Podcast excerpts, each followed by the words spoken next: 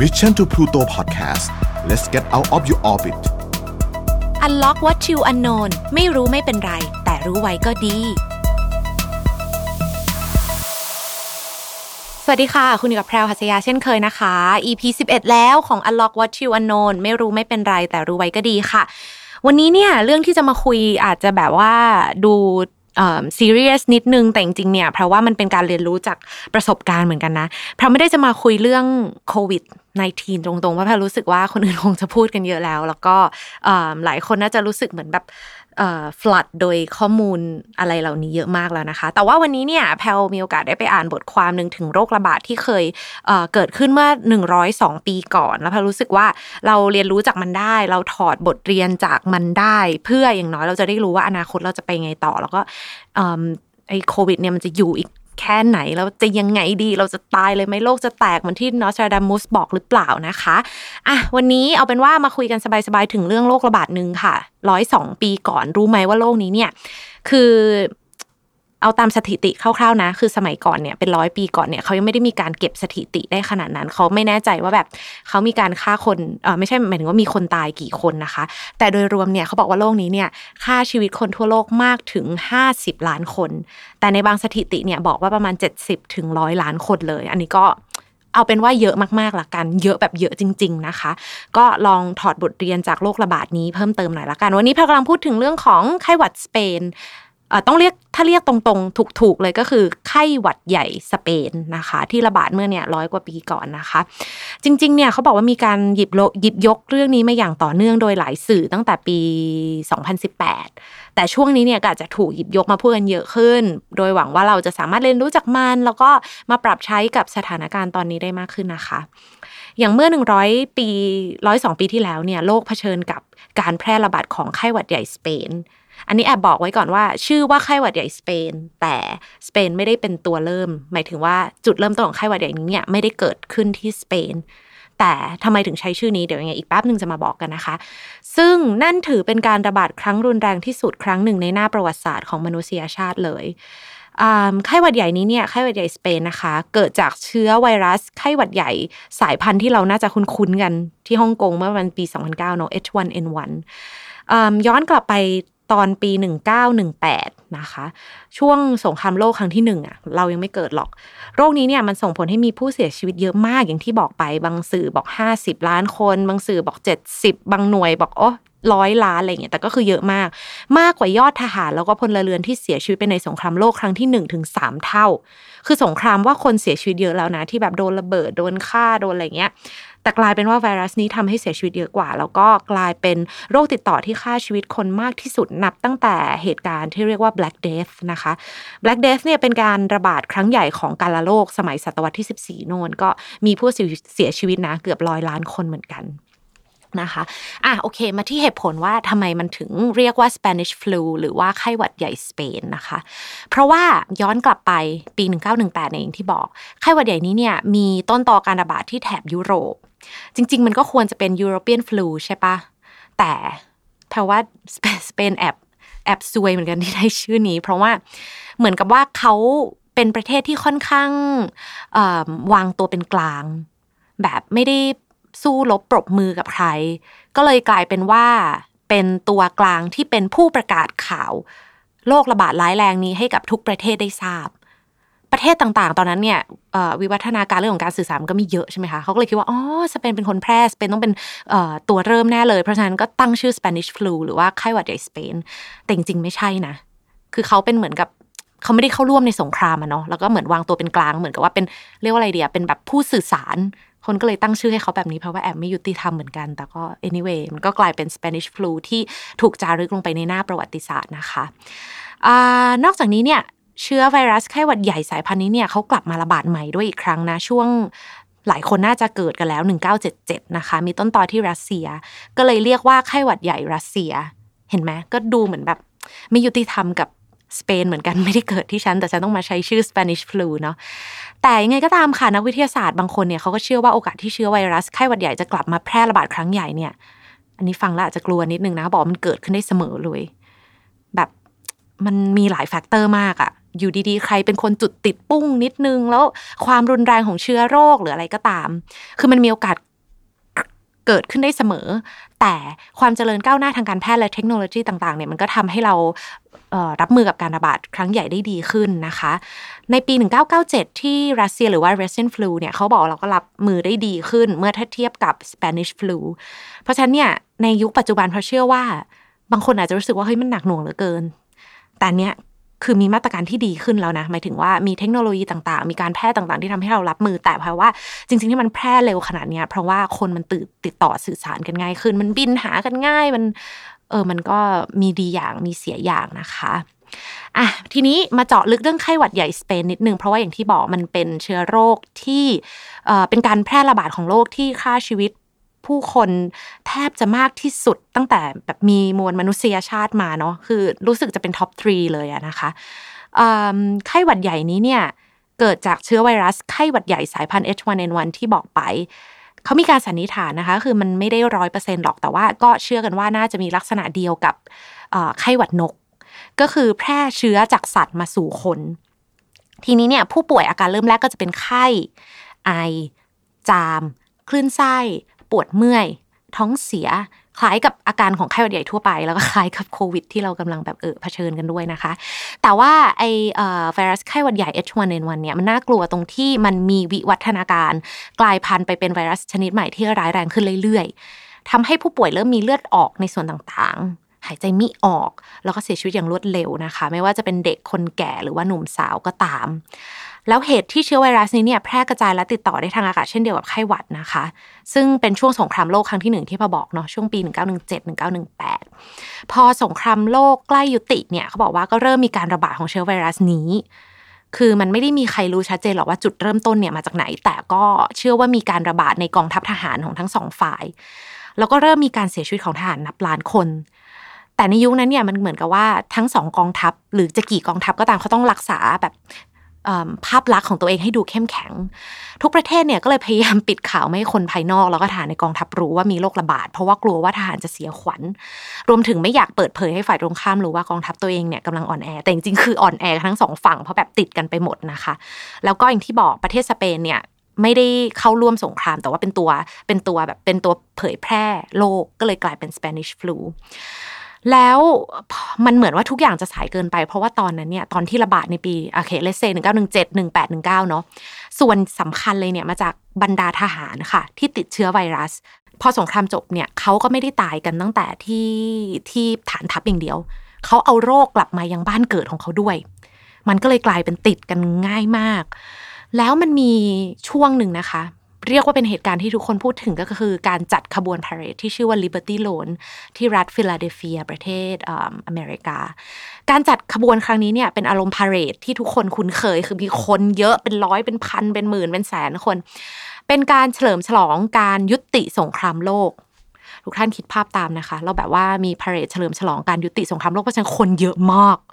มีการสร้างขวัญกำลังใจให้แก่ประชาชนและต้อนรับทหารผ่านศึก และช่วงนั้นแหละไข้หวัดใหญ่สเปนเนี่ยมันยังแพร่ระบาดหนักเขามีบันทึกด้วยนะว่า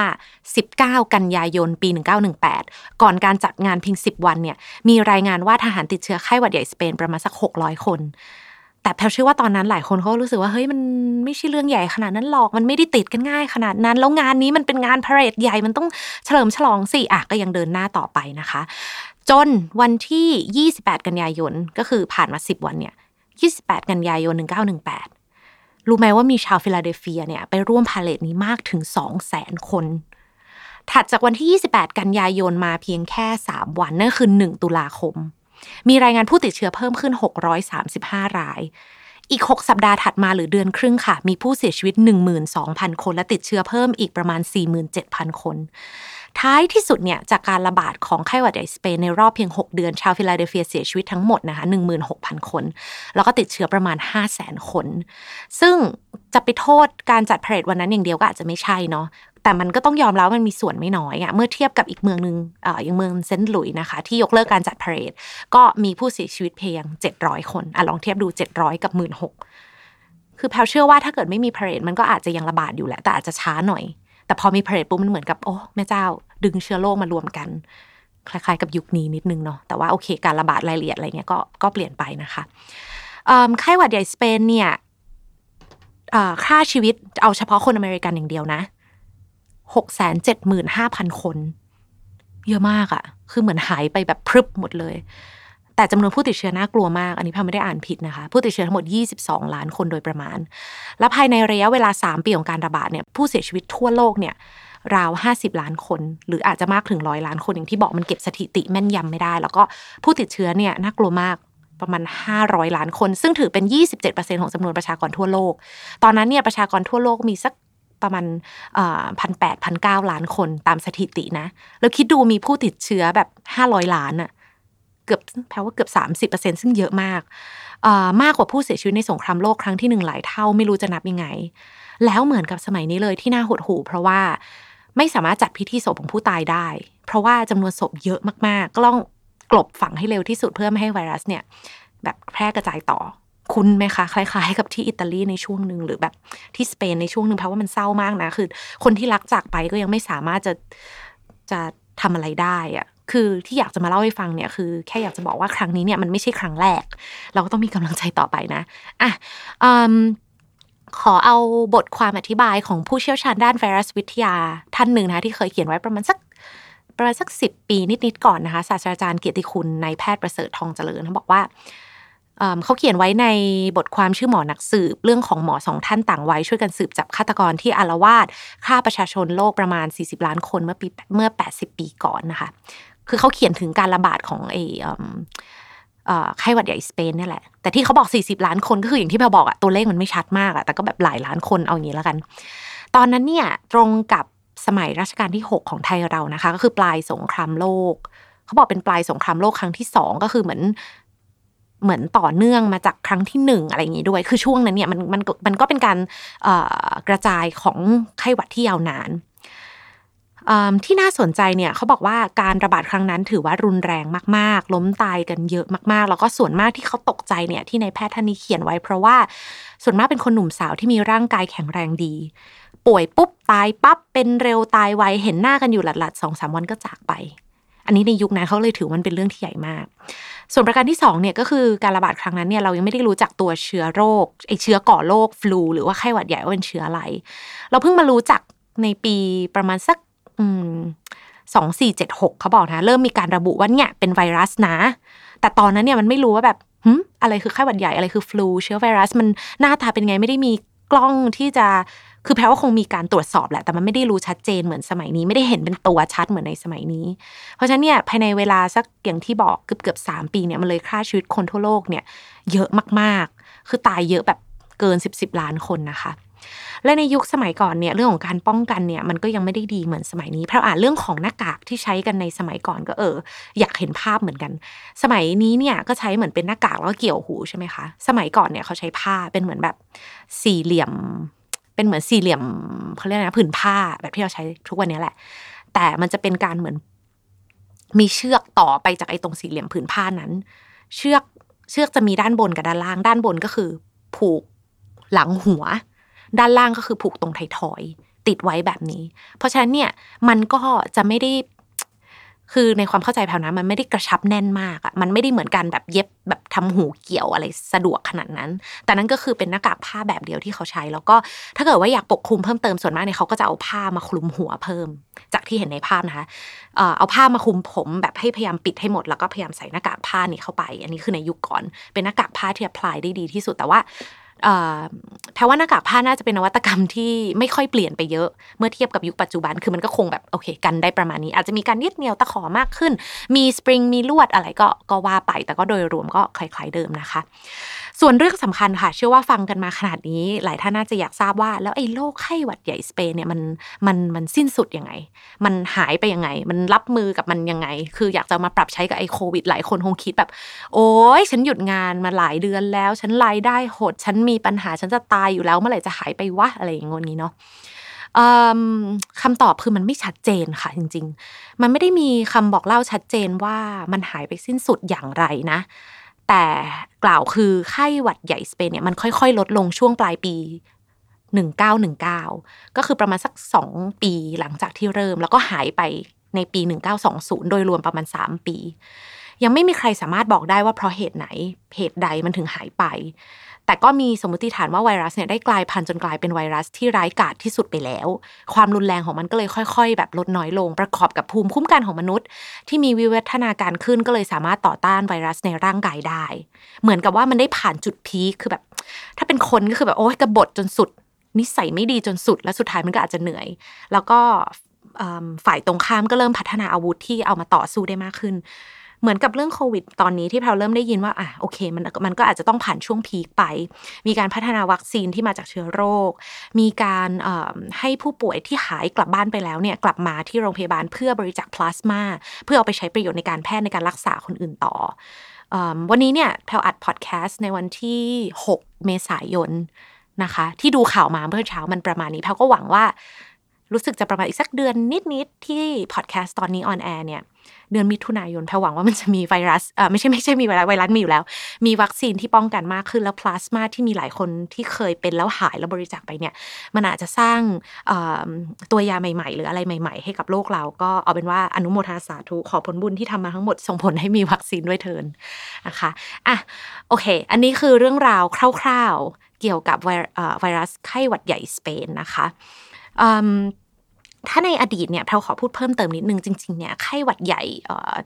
มันมีอยู่เยอะอะทุกคนมันแบบมันเป็นโรคที่พบได้ทั่วโลกอะเขาบอกว่าในแถบอบอุ่นเนี่ย มันก็ยิ่งพบได้เยอะเป็นโรคที่อาจจะเกิดขึ้นในฤดูหนาวมากหน่อย แล้วก็ในแถบซีกโลกเหนือเนี่ยพบในช่วงเดือนพฤศจิกาถึงเมษาส่วนซีกโลกใต้เนี่ยก็พฤษภาถึงตุลาไม่ได้ชัดเจนอาจจะระบาดได้ได้ได้ตลอดปี อันนี้คือแล้วแต่แพลก็ไม่รู้จะสรุปยังไงอะเอาเป็นว่า แล้วแต่บุญแต่บาปที่ทำกันมาอะไรอย่างเงี้ยกันนะคะ แต่ว่าโดยรวมเนี่ยเขาบอกว่ามันจะมีอยู่ 3 ชนิดด้วยกัน ก็คือไวรัสไข้หวัดใหญ่ชนิด A B และ C คุณคุณไหมซึ่ง B และ C เนี่ยมันจะรุนแรงและระบาดได้น้อยกว่า A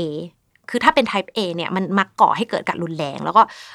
พบระบาดได้กว้างขวาง กลายเป็นสายพันธุ์ใหม่ได้ได้ได้เรื่อยๆ ได้มากกว่านะคะ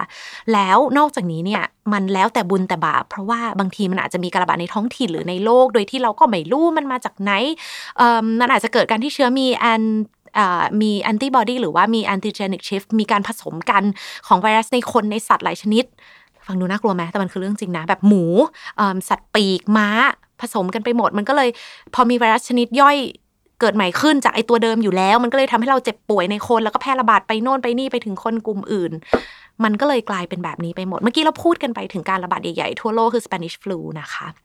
ขอมาไล่ให้ฟังอีกสักสี่อย่างคร่าวๆ อย่างอันที่สองเนี่ย ครั้งที่สองนะคะเขาเรียกว่า Asian flu พบในประเทศจีนตอนปี 2500 ถึง 2501 ก็ยืนยันผู้เสียชีวิตจาก WHO เนี่ยประมาณสัก 2 ล้านคนทั่วโลก แล้วก็ 70,000 คนอยู่ในสหรัฐ ต่อมาอย่างที่ 3 การระบาดครั้งที่ 3 ปี 2511ถึง12 นะคะ เรียกว่าฮ่องกงฟลูจากไวรัส A เนี่ยแหละ H3N2 ที่ฮ่องกง